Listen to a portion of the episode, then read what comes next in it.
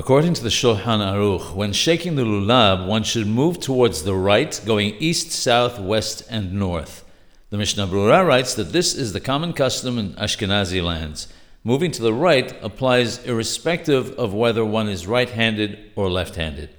He writes further that it's not necessary to turn one's face to the direction that one's pointing the lulab in, but that it's sufficient to point the lulab in that direction, doing it over one's shoulder when pointing west.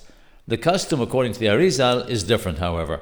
His order of shaking, which is followed by Sephardim and those who shake the lulab according to the Sod, is to shake the lulab in the following directions south, north, east, up, down, west. In this case, one turns one's whole body to face the direction the lulab is pointing in. When saying the bracha, however, one should face east.